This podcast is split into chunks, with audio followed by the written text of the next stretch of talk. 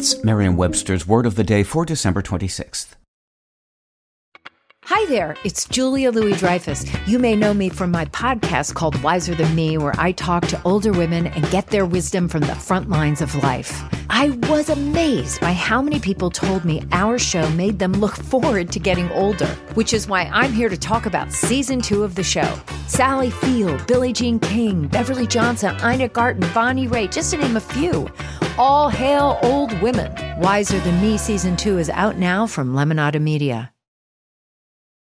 Today's word is chapfallen, spelled as one word C H A P F A L L E N. Chapfallen is an adjective. It's a synonym of the word depressed that means cast down in spirit. It can also mean having the lower jaw hanging loosely. Here's the word used in a sentence from the Sunday Herald of Glasgow. The disappointment and grief of the party's base transformed quickly from chapfallen into broad smiles. Finally, an answer to the age old question, why the long face? To be chapfallen is literally to have one's jaw in a fallen or lower position, a physical sign of dejection.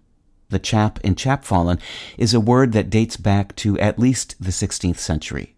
It refers to the fleshy covering of the jaw or to the jaw itself, and is often used in the plural, as in, the wolf licked its chaps.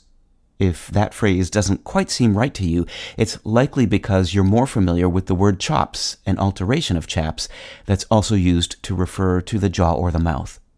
Accordingly, a variant spelling of chapfallen is chopfallen, which may help us to better understand this somewhat unusual word. With your word of the day, I'm Peter Sokolowski.